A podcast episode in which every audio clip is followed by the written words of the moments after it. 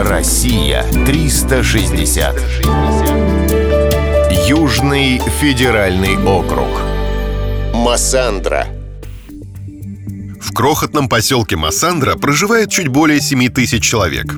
Однако его хорошо знают не только в Крыму, но и во всем мире – Массандра – крупное объединение по выращиванию винограда и производству марочных вин. Его коллекция насчитывает около миллиона бутылок. Она является крупнейшей в мире и занесена в Книгу рекордов Гиннесса.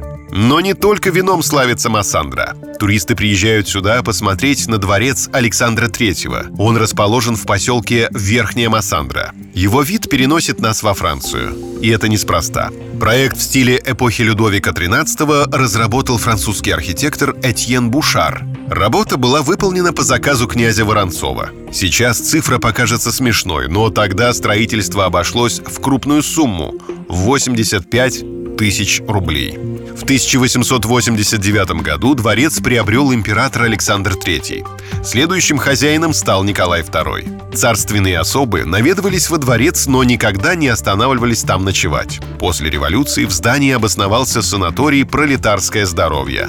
С 1948 года дворец стал государственной дачей. На ней отдыхали Сталин, Хрущев и Брежнев.